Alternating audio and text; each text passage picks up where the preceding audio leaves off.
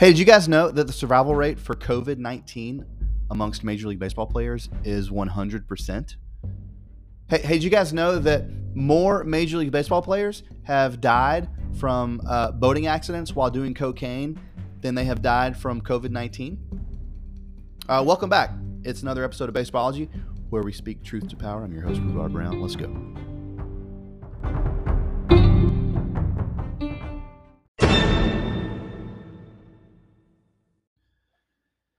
I missed you guys. You know, it's been a minute. I was on a podcast the other week, and Doug on this podcast, some baseball podcast, said he listens to Baseballology. I've had several people ask me when I'm doing another episode, and I do one when I feel like it. You know what I mean? And it's kind of like this underground cult following thing I've created on Twitter, which is a little bit scary. And so I'm going to drop one. Happy Monday. Happy Monday or happy Tuesday, whenever you're listening to this. If it's Monday, tomorrow, game one of the World Series, your Atlanta Braves, if you're a Braves fan. And tomorrow, if you're listening, happy opening day. Happy game one day of the World Series. I want to read you guys a stat that was from August 25th of 2020. It says, Pew Research found that out of the fewer than 50 million Americans on Twitter, only 6% of those Twitter users account for 73% of tweets about national politics. That means fewer than 1% of Americans are frequently weighing in about politics on Twitter.com. Now, what we saw over the weekend was Travis Tritt, homegrown from Marietta, Georgia. They announced that he's going to sing the national anthem for Game 6 of the NLCS. Because I grew up with a dad and have a frontal lobe, I was like, hell yeah, Travis Tritt singing the national anthem, that's awesome. Many others were happy, but you hopped on Twitter, and Twitter told you that Travis Tritt is the worst person in the whole world. These are the same people, like the night before, that said that like Luke Jackson's the worst, you know? So you hop on Twitter and it's like, oh my gosh, people hate Travis Tritt because Travis Tritt canceled any shows where the venue requires proof of COVID-19 vaccination. He canceled those shows. God bless him. And so people on Twitter hate him. So you hop on Twitter and you're like, oh my gosh, people hate Travis Tritt. Like, is he going to, like, are they going to let him do it? Are the Braves going to let him do it? Are they going to cancel this guy? And then he shows up, sings the national anthem, and the crowd goes crazy. And they're chopping, they're chanting, and he's having a great time because he grew up with a dad. And then Twitter's just melting. And then you realize, wait, you know what? Twitter's not the real life. It's not the real world. And I've known that for a long time, but some of you might not know that or understand that, just because, you know, if you're on Twitter all the time, you think that, oh my gosh, this is the real life. That's how Hillary lost the election in 2016. They looked at Twitter and they just assumed she was winning. And then she lost because, as this research poll shows, and there's been tons of other research that's been done about this, fewer than 50 million Americans who are on Twitter, only 6% of those users account for 73% of tweets about national politics. So less than 1%. Yeah. And so now Major League Baseball has to go to Georgia to play the World Series. And it's beautiful. It's a beautiful thing. It's a weird time. It's a weird time when, like, Democrats are no longer Democrats. You know what I mean? Like, all your buddies on Twitter and Facebook that are Democrats, like I don't know, like maybe Trump, maybe it was after 2015, but something happened to their frontal lobe where they, like, for years, Democrats were funny and cool. They gave us the drive-by truckers. Okay. They gave us cool stuff like REI. All right. They gave us cool stuff like Subarus and Car Talk, which is a radio show that was on NPR for all those years. they gave us kind of cool stuff, and they were funny. They were the funny ones. And now these people, the COVID, mandates, it's weird. And what's funny to me is these people on Twitter who are like crying about Travis Tritt canceling his shows that require COVID vaccination status. They'll literally go to a Braves game that doesn't require COVID vaccination status. Like, the jokes just write themselves every day. The jokes write themselves. So yeah.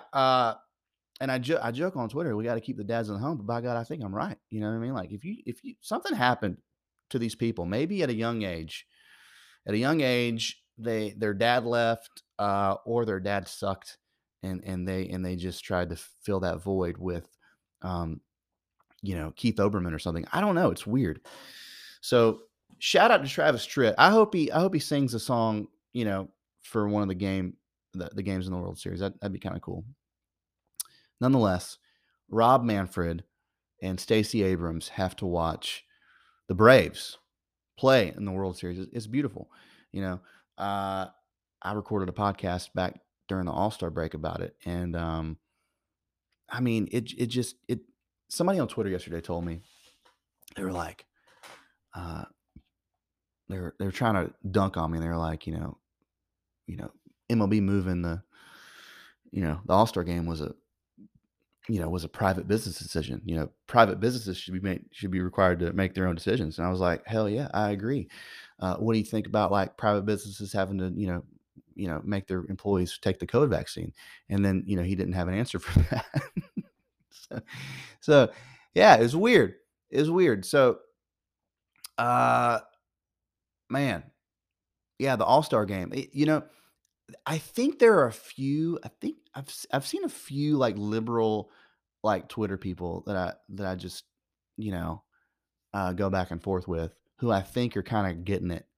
And they're realizing, oh my gosh, like this isn't like the 2008 Democrat, the 2008 Obama Democrat, of which I was one.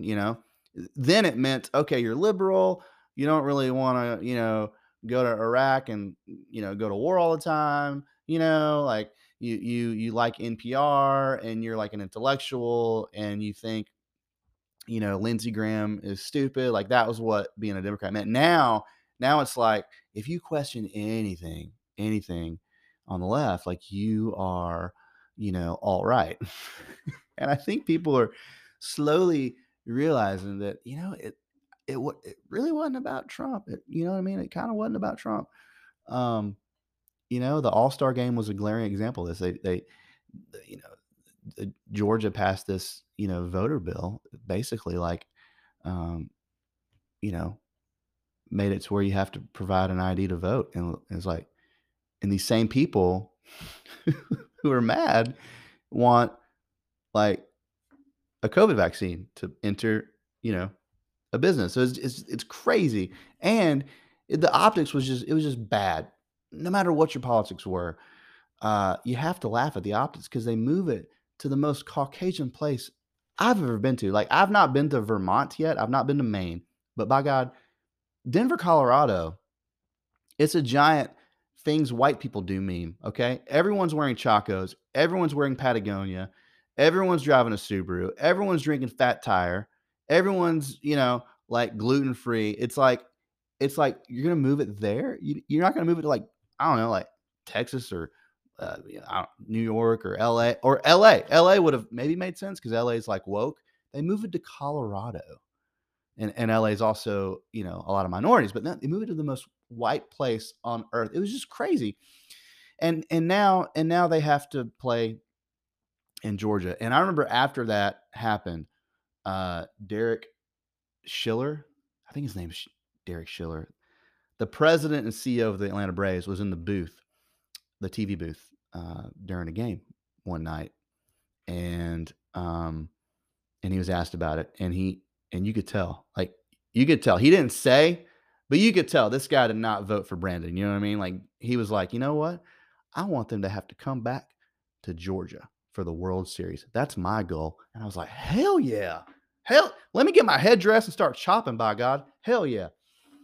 And now it's going to happen. I didn't watch the Braves a lot during the season.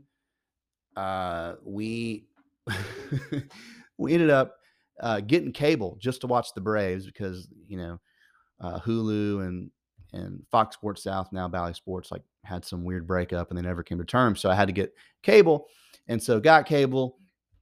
And me and Nikki, we didn't really watch a whole lot of games. We checked in and out. I had it on the radio more than the TV. And that's not because I'm a hipster, but it's just true.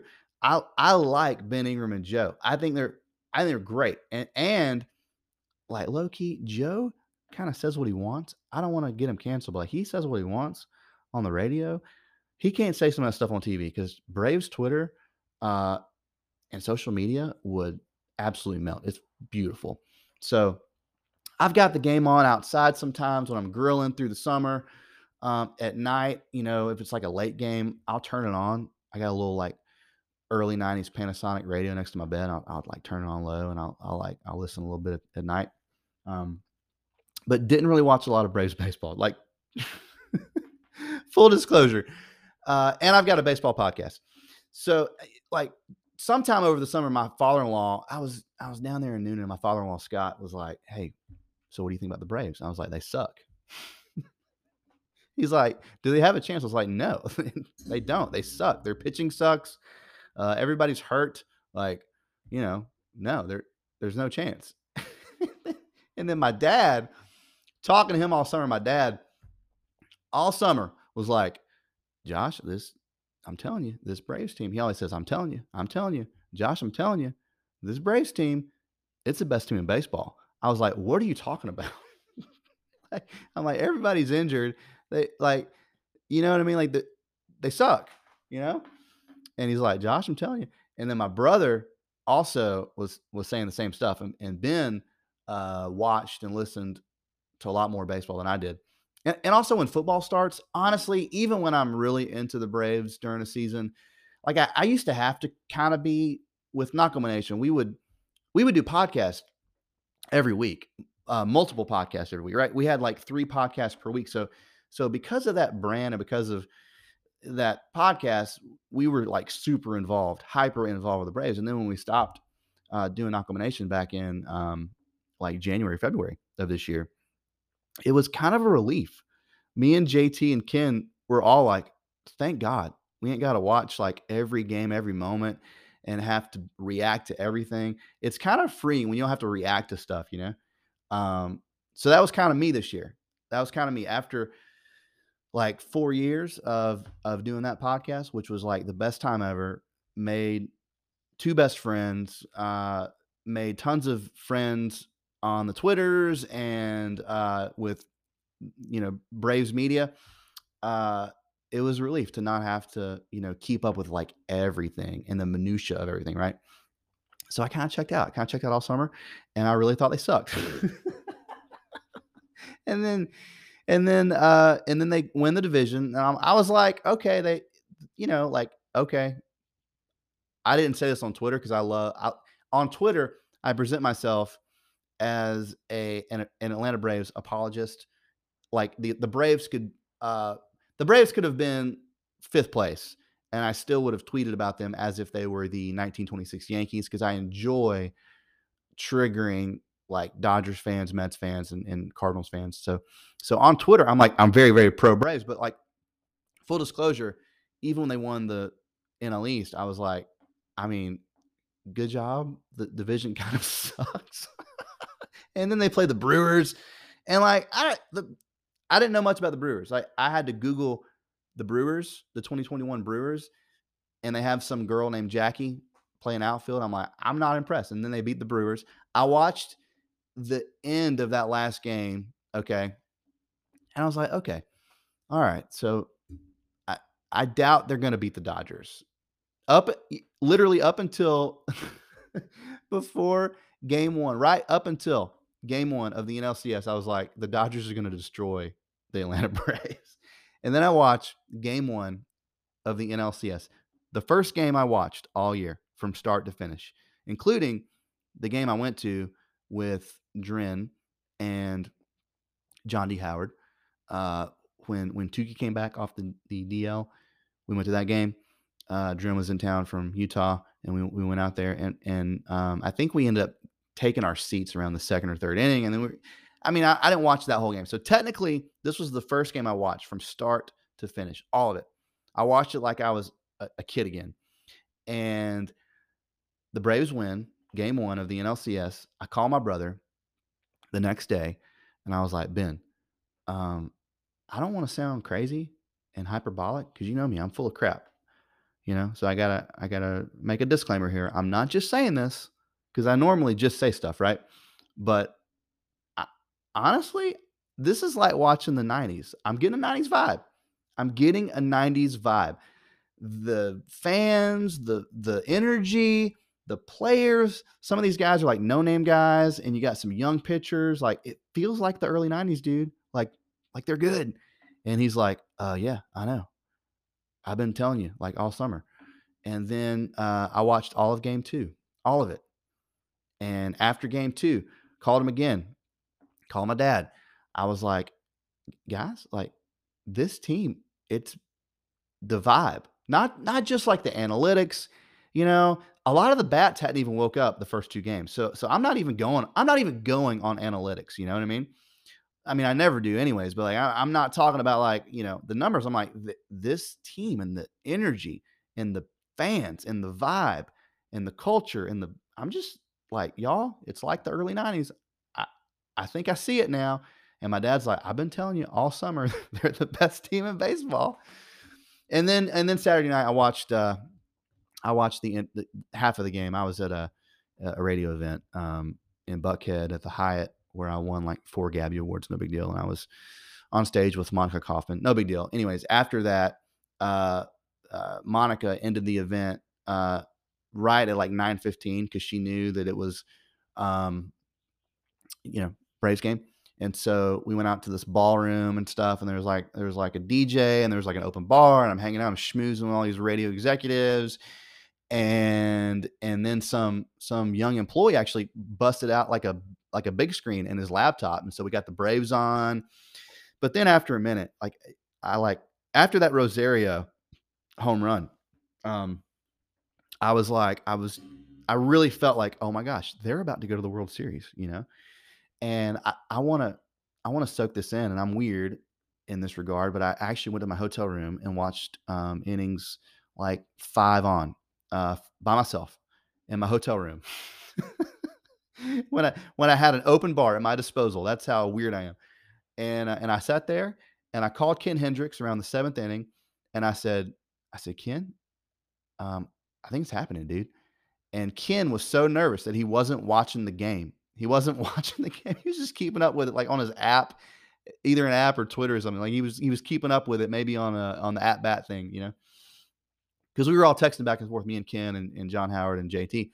And I had to call Ken, you know, and I called my dad and we talked during the whole Luke Jackson inning, you know, just about the Braves and, you know, and how fun this team was and everything, and told him I loved him. And, you know, like I grew up on the Braves. I grew up like, if you're a Braves fan, and you grew up in the '90s, it's different than, and this is no slight at some of my younger listeners. You guys are great. You guys grew up Braves fans, but there was something about growing up in the 90s, like, you know, with the dad who, you know, was a massive Braves fan, and you're growing up and you're watching 91, you're watching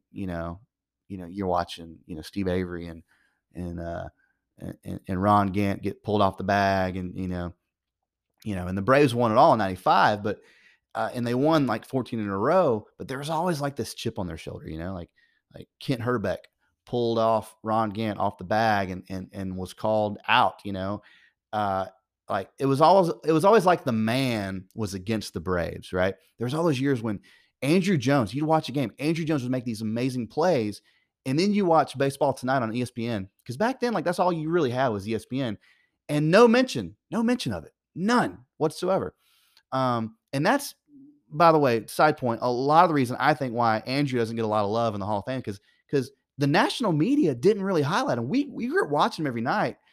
I remember all these plays in my head, but try to find them on the internet. They're not there because like ESPN. So there was always this this thing that like the man, the corporate world, the, you know, the national media had against the Braves. And so now we're going to the World Series for the first time in 99. It's a beautiful thing. And I hope you're happy. I will not be going to the games because I am not rich. I don't know how y'all people get these tickets. Maybe you're selling a car to pay for it. Maybe you're maxing out a credit card. Maybe you're taking out a personal business loan. Sorry, I'm not going to do that. I'm going to watch at home or my dad's house. But happy Monday, happy Tuesday, whenever you're listening to this. Go Braves. Go Braves. You deserve it. We deserve it. I'm excited to see what happens in this World Series. All right, take care.